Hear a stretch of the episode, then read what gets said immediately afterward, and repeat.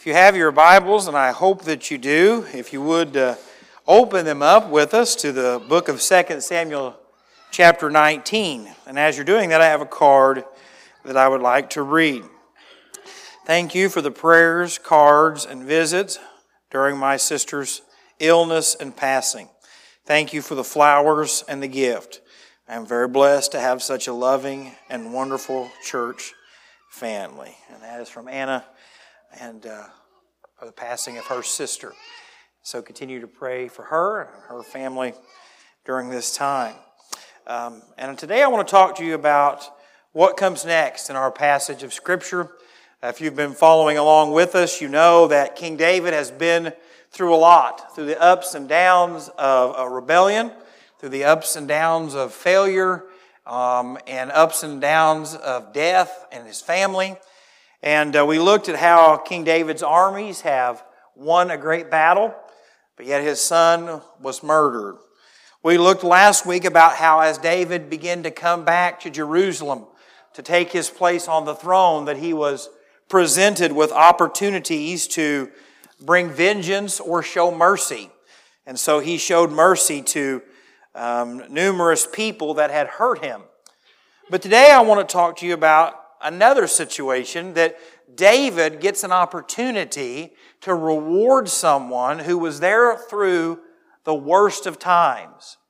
And what you and I usually do in our Christian faith is uh, we know that we all sin and fall short of the glory of God. The Bible teaches us that uh, over and over again. But many times we use that as an excuse to do one of two things.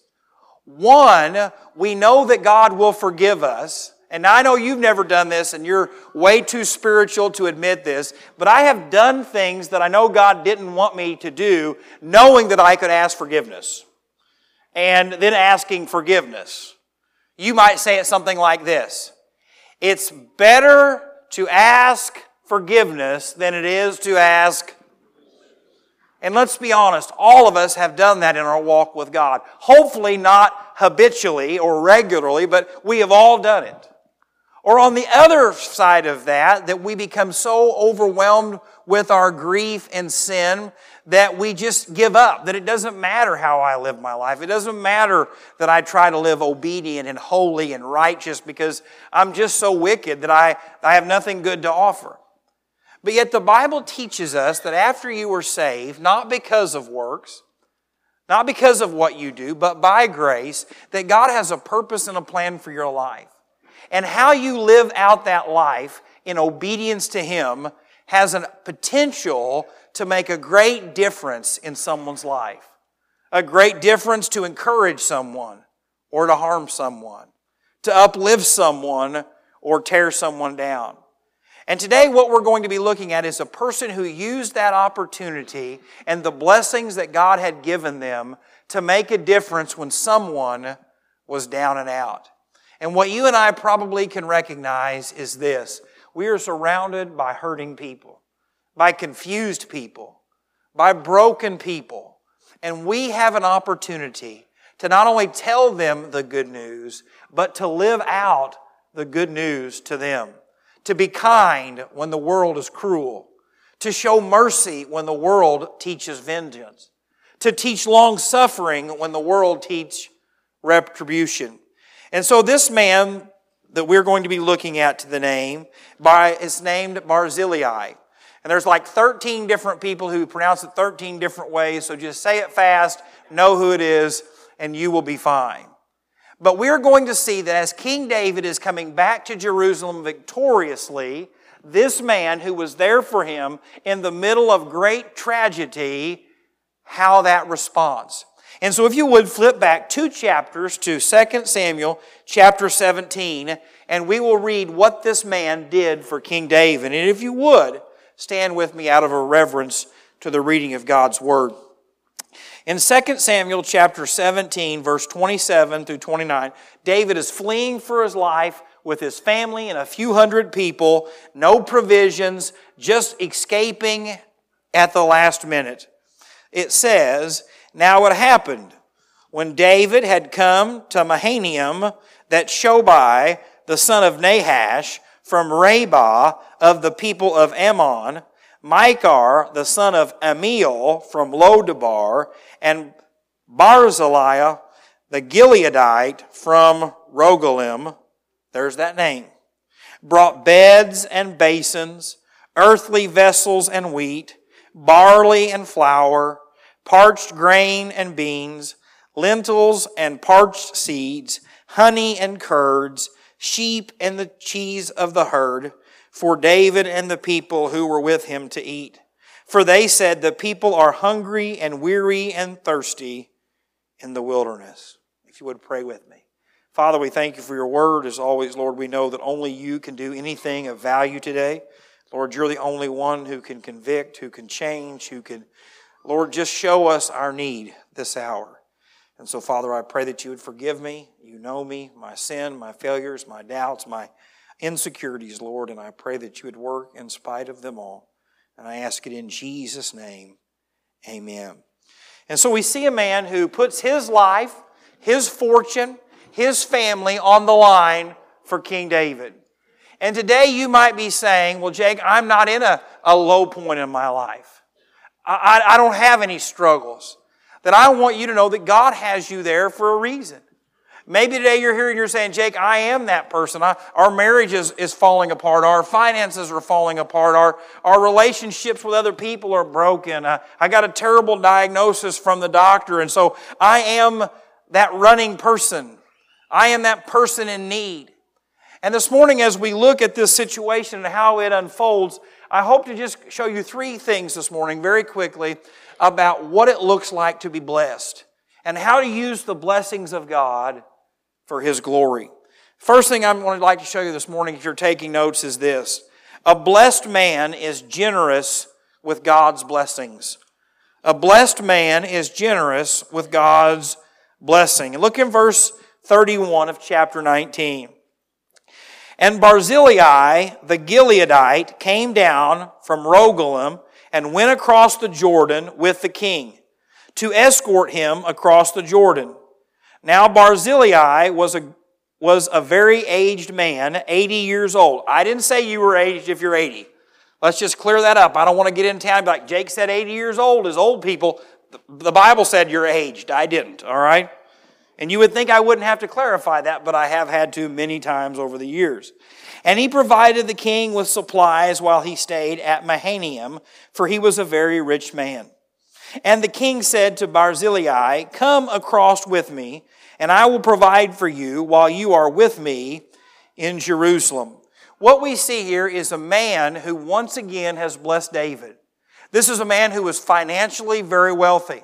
This was a man who God had blessed to be able to bless other people. And what we see is that Barzillai did not care so much about his possessions and his wealth and his earthly stature that when David was in need, that he left him, that he abandoned him. And what happens is David says, I want to reward you for how good you've been to me. How you were a friend, the three of you, when we were hungry, when we had no place to sleep, when we were down and out, you brought your money and your gifts and your abilities to meet our needs when it could have cost you everything.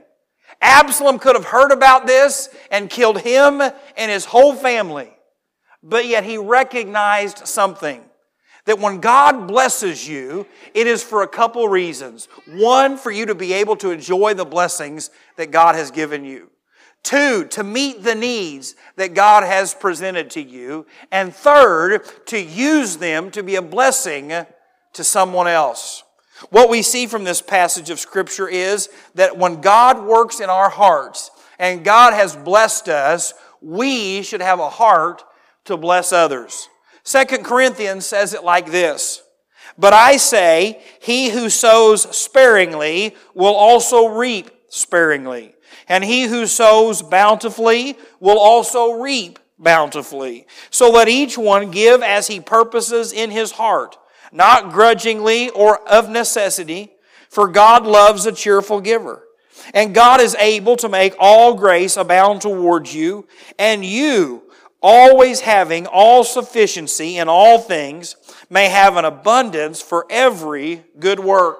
Let's be honest, in a country like ours where God has blessed us, unlike to, on this day, any other country in the world, two extremes happen. The first extreme is the person who refuses to work, doesn't want to work, and thinks that everything that you have worked hard for should be taken from you by the government and given to them. They should have no effort, but yet have what they need. And by the way, that is wrong. On the other end of that spectrum are people who have accumulated billions and billions of dollars and cheat the tax code and take advantage of their employees and do whatever they can to build earthly kingdoms for themselves, and that is wrong as well. And what is taught in the middle throughout the entire Bible is that when God blesses you, you should not be ashamed of God's blessings in your life. And because we're staying faithful to the text this morning, we're talking about material blessings.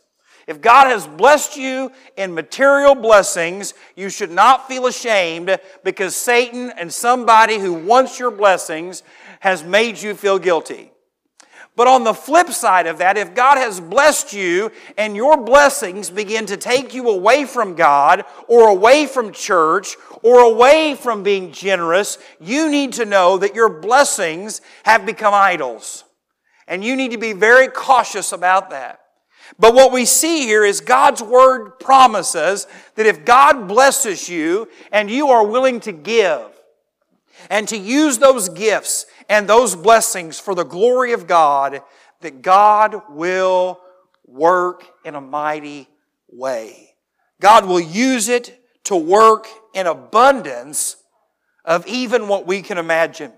And so today, as a Christian, you need to know that if God has blessed you, that God did not bless you in order to save up a nest egg so that at some point when you retire that you can do nothing for God. No, you should use your retirement as an opportunity to do more for God. God, how can I use my time and my talents and my treasures for your glory? The Bible even gives us a warning of when we do not use our blessings for the glory of God. In 1 John chapter 3 verses 16 and 17 the Bible says these words By this we know love because he laid down his life for us. And we also ought to lay down our lives for our brethren. So, because he was willing to give up his life for ours, we should be willing to give up our lives for each other. But yet, that doesn't bother most people as much as the next verse. In verse 17, but whoever has this world's goods, we're talking about material possessions, and sees his brother in need, and shuts up his heart from him, how does the love of God abide in him? John says if God has blessed you and you look at a fellow believer or someone in need and your heart grows cold and dead and dry that I am not a giver, he says, I don't even know if you're a believer. That's the test of our heart. When God asks something of us, what is our response? Now, I want to stop right here because, like most of you, I probably struggle with this because my first response is if you feed the animals at the zoo, they become dependent on you feeding them. And what we have done in our country is we have provided people so much that they don't think it's necessary to work. And so there is a biblical wisdom to, eh, to present things with. But if your first response is always, I'm not going to help because I'm just going to be scammed, your heart's in the wrong place. You should always be saying, God, I want to help. Show me if this is the time to help or not. As a church, I cannot begin to tell you the amount of times we've helped people to turn around and watch them use that light bill money to buy a brand new iPhone or something else. And everything in me says, never again, never again, not a dime for anybody.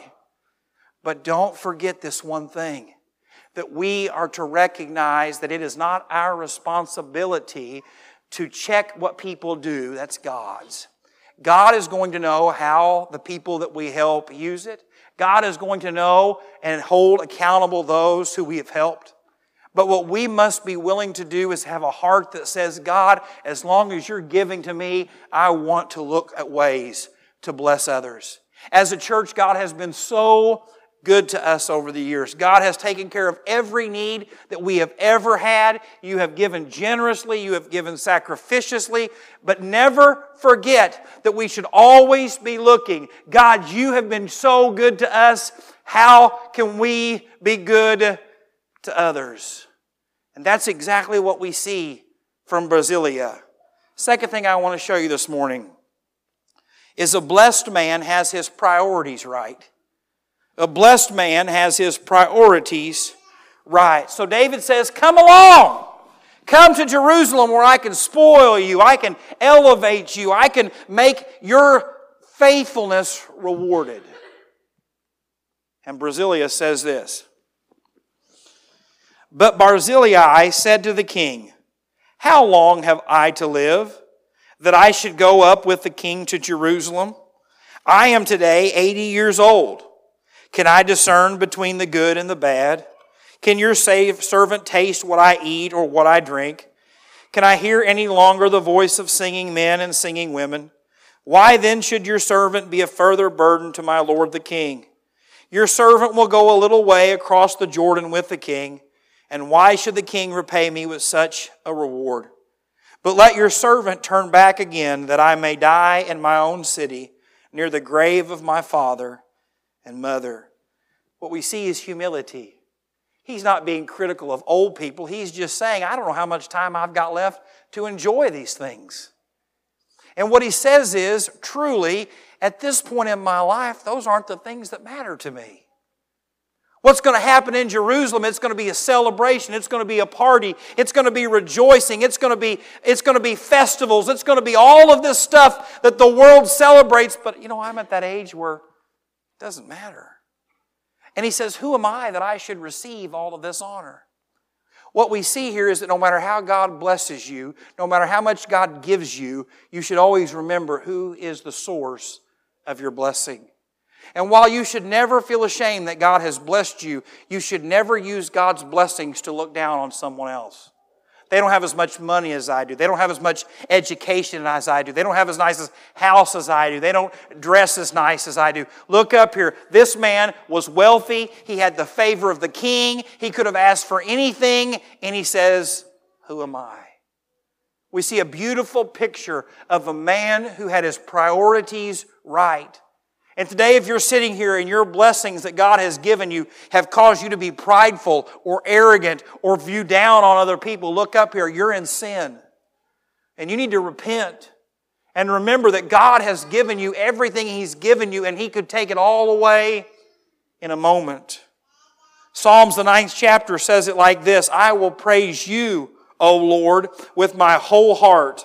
I will tell of all your marvelous works. I will be glad and rejoice in you. I will sing praise to your name, O Most High. What we see is satisfaction. I'm satisfied in what God has given me.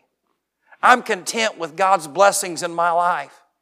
And let's be honest, how many heartaches could be avoided? How many families could stay together? How many workplaces wouldn't be torn apart? If people could just say, God, I'm satisfied. I don't have to have that next promotion. I don't have to have that bigger house. I don't have to have that bigger car. It's everything that Joel tells you, but backwards. God wants you to have that bigger car. God wants you to have that promotion.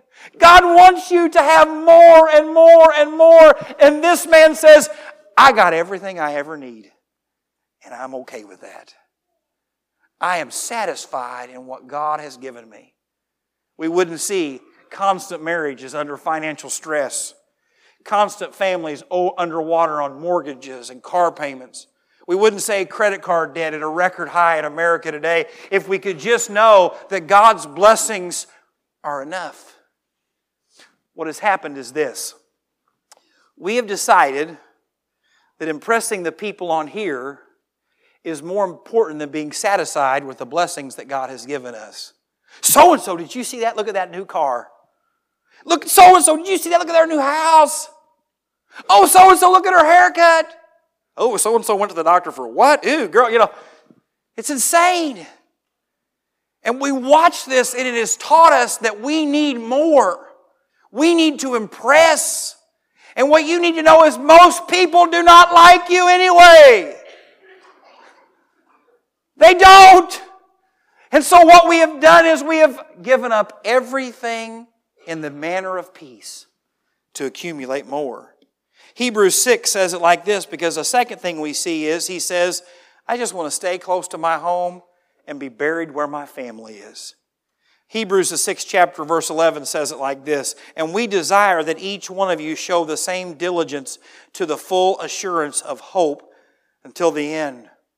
What it says is, I don't want to shipwreck with the harbor in sight. Think about this. This man had led his family. He had been raised there. He had been with his aunts, his uncles, his nieces, and nephews. He was the patriarch of his family. It was his responsibility to make sure that his family was godly and faithful and dedicated and loyal. He was that leader in his home. And what he says is, I don't need to go to Jerusalem and abandon what matters. Because just like this thing has taught us to follow after the things of the world, it has also tried to teach us that we need the approval of people that do not matter. And we have forgotten the people who do.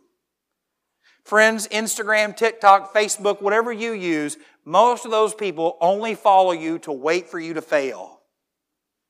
And this is what breaks my heart. I eat out a lot. I ate a lot of meals by myself, and I enjoy eating by myself because I like to watch people. And I know that sounds creepy, but it just is. And it always amazes me how many middle aged couples who are miserable in their marriage, their kids are out of the home, they come and they sit down across from each other at a restaurant, and they look like two little junior high kids. They're like, and the waitress is like, What can I, what can I get you a drink? What was that, sir? And I always want to say, Don't mumble! Speak to the person that's speaking to you. And they'll order their food, and these two middle aged people will just sit here like this, and they'll be like, mm. But I can tell you, you get some couple that's just started dating. I don't know if they're 18, 16, 20, it don't matter. They come in and sit down, and the guy's like this. Oh, she is so pretty. And the girl's like, I know I'm pretty. And that's not sexist or, but they're looking at each other because they're like, this is important to me. She is important to me. He is important. They're involved in what matters. But friends, I'm telling you what has happened is this. The world has enticed us to please everyone else. And we've abandoned what God said. How many times have we abandoned our family for a promotion? How many times have we abandoned our marriage for what looks better? How many times have we sacrificed our kids for the success at work? And what we see from this man is he says, you know what? I'm going to worry about what matters. The people who matter to me. My kids, my grandkids. I want to be buried where my family's buried. And I have a whole world of opinions about burial and cremation. I'm not going to throw that in here today, but I'd love to share that with you any other time, all right? He says, I want to be where my people are. He makes a choice that his priority is that family is more important than fans. Family is more important than the stuff that the world offers. Third and final thing we see a blessed man is generous. We see a blessed man knows his priorities. And the third and final one is a blessed man leaves a legacy for his family. The second part of verse 37 there says, But here is your servant Chimham. Let him cross over with my lord the king. Most likely, Chimham was one of his sons. Let him cross over with my lord the king and do for him what seems good to you. And the king answered, Chimham shall cross over with me, and I will do for him what seems good to you. Now, whatever you request of me, I will do for you. Then all the people went over the Jordan, and when the king had crossed over, the king kissed Barzillai and blessed him, and he returned to his own place. There are two ways the Bible talks about leaving a legacy for our children. The first and fourth is a spiritual legacy. Our children are to know about the goodness and mercy of God from us, their parents. I cannot begin to tell you how many times I've preached a funeral and I've sat across from kids and said, adult children, and said, Tell me about when your parent was saved.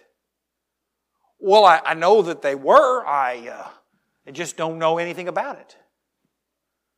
Well, tell me about why you guys started going to church. I know we just started going. Well, tell me about why you go to church where you do go to church. Well, I don't know. We just always have went there. And some of you are thinking, well, that's our family story. It shouldn't be. Your children should know when God saved you and what you were going through and what it was like for you. I, uh, my oldest child, but she's probably in here, and anyway, she'll just have to hear it. But I was very upfront with her about what I was like before I got saved, what I was like when I met her mother, and um, and so from time to time, she'll she's too young to to to do a lot of sinful things out in the world, but she'll something say something like, "I just can't believe, Dad, that you were drinking when you met Mom." And I'd be like, "Yeah." Rub it in, you heathen. But but in those moments, I have tried to teach them that I ran from God. I struggled with my faith. I made a mess of my life. But even when I was not looking for Him, He came and found me. And even though I didn't deserve God's forgiveness, and I didn't deserve God's mercy, that He did. And as a parent, I put my parents through things that no parent should have to go through. But they still love me. I think they love me most of the time. I'm getting more and more difficult as I get older. Still prayed for me. Still would do anything I asked for him. And so I can tell her that even though I might be upset with you, even though we might not be getting along right well at the moment, but I am here for you because I want to display the love of God that He has toward me, towards you. Because when I see you think about your heavenly Father, I don't want your earthly Father to destroy your view of who God is. I want you to see Him in me because of what He's done for me. And so that legacy of teaching your children who God is and what God has done for you is going to mean more to them than it will ever mean to listen to it from me. My testimony is mine, and my children see me in my life and see the good and the bad, and it influences them. But you are that influence for your children. You need to be the ones that says, Hey, I struggle with anxiety, but God is getting me through it. Hey, I struggle with pride, but God has gotten me through it. Hey, I was there, I was doubting my faith, and God got me through it. You need to leave the legacy of who God is in your life. Psalms, the 78th chapter, verse 4 says it like this We will not hide them from their children, telling to the generation to come the praises of the Lord and His strength and His wonderful works that He has done. Your children ought to know who God is and what He's done for you, how He's blessed you, how He's forgiven you, how He's been there with you. Now, let's be clear here. My three year old does not know everything that my 11 year old knows. And my 11 year old will be told more when she's older and understands more. But my children need to hear who God is to me. Not just something they come and they do, not just songs that they sing, not just lessons that they learn, but how God is real and alive and wants a relationship with them, just like He has a relationship with you. But the second way we see from here that He leaves a legacy for His children is financial. We see here He says, Whatever blessings you are going to give me, give to Him. And in Proverbs, the 13th chapter, verse 22, the Bible says it like this A good man leaves an inheritance to his children's children, but the wealth of the sinner is stored up for the righteous. And so it teaches us that we are to leave a legacy for our children. And you say, Jake, why does this matter? Because this man could have done two things. This man could have took the financial blessings that God gave him and said, It's all that matters to me. David's in need and David's my king, but I'm not putting myself at risk. David is king, but he's fleeing. He might not ever be king. I might not ever get this money back. I might not ever get these beds back or basins back or I can't get the cheese back or I can't get the I can't get this back so I'm not going to give it. You see this man was being rewarded not because he was after the reward but because he was willing to love someone at their lowest. He was willing to care for someone at their lowest. And I want to show you how much it made a difference in King David's life. Because today you and I have the same opportunities. Maybe it's the single mom down the street struggling to buy formula. Maybe it's that person who lost a loved one and you're going through the funeral line. Maybe it's going to visit at a bedside of someone dying of cancer. Maybe it's providing shoes for a neighborhood, neighborhood kid who can't buy shoes for school. There are so many ways that you can be a blessing, and it doesn't have to be because you're wealthy. And you never know the impact it might have. In 1 Kings chapter 2, King David is dying. He's on his deathbed. He is telling his son Solomon, who's going to be king, what matters most. And in verses 1 through 4, he talks about follow God and serve God and love God and, and trust God. But then he says, and I also want you to deal with a couple people for me. These are people that should have received judgment, but I showed mercy. The first one was Joab, the commander of his army. He says that guy murdered someone every chance he got, and he needs to be put to death for it after I'm gone. Shimei, the man who David showed mercy to, because he cursed him and mocked him and threw stones at him, he says, You know what? I promised him mercy while I was alive. But after I'm gone, he needs to be put to death for his crimes. And the Bible even says it was wisdom, it was wise to do these things. It wasn't vengeance, it was this is what should happen. And you say, man, that's really awful. How you treat someone at their lowest never goes away. David remembered these men and what they had done to him when everybody turned against him. But right in between there's two, there's a reference to someone else on David's deathbed. In verse 7, it says this But show kindness to the sons of Barzillai the Gileadite, and let them be among those who eat at your table. For so they came to me when I fled from Absalom, your brother. He says, I want you to be reminded about that guy who was there for me when no one else was. I want you to remember to bless his sons and to bless his sons like they are your own family. You see, when David was all alone and running for his life, this man's kindness and mercy and grace left a lasting imprint. And friends, today the great challenge I have for you is it doesn't matter how much you have or how little, how important you think you are or not. God saved you for a reason to have a relationship with Him and to make a difference in the lives of other people for His glory. What we see here is that we don't know the impact we might have on someone's life. You never know what that phone call might mean to someone. You never know what paying that electric bill might mean to someone. You never know about sharing a kind word to someone might mean. You never know about what showing mercy to your waitress might do for her future. You never know about what it might mean to pick up that kid on a church van might mean. You never know what it might mean not to look down on someone who doesn't have very much and knows that you do.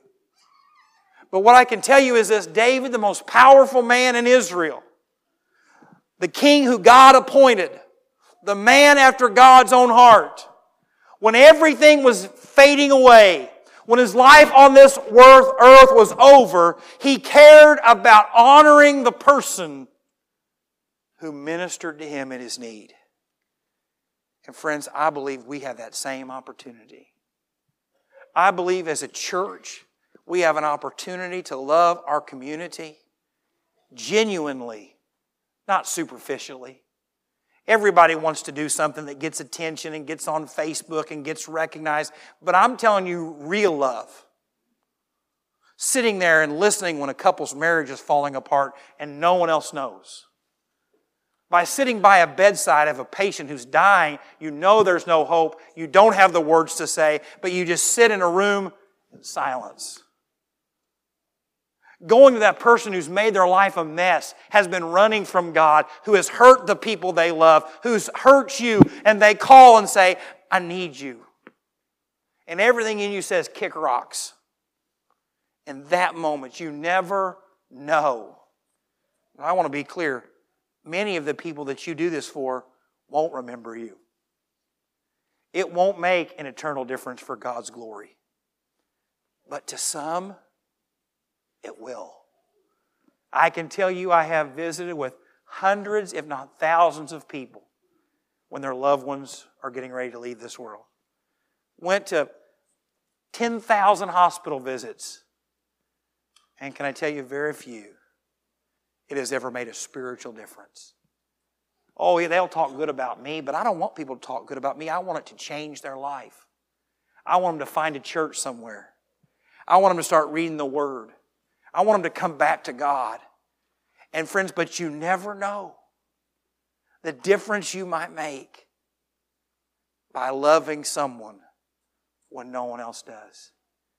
And what we see in this text is that Barzillai had everything he would ever need, but serving God was most important. And today, if we're honest, most of us are saying, Jake, I'm just too busy. I've got too much going on. I've got too much drama. I've got too much debt. I've got too much to really think that God could use someone like me. The first answer to that question is repent.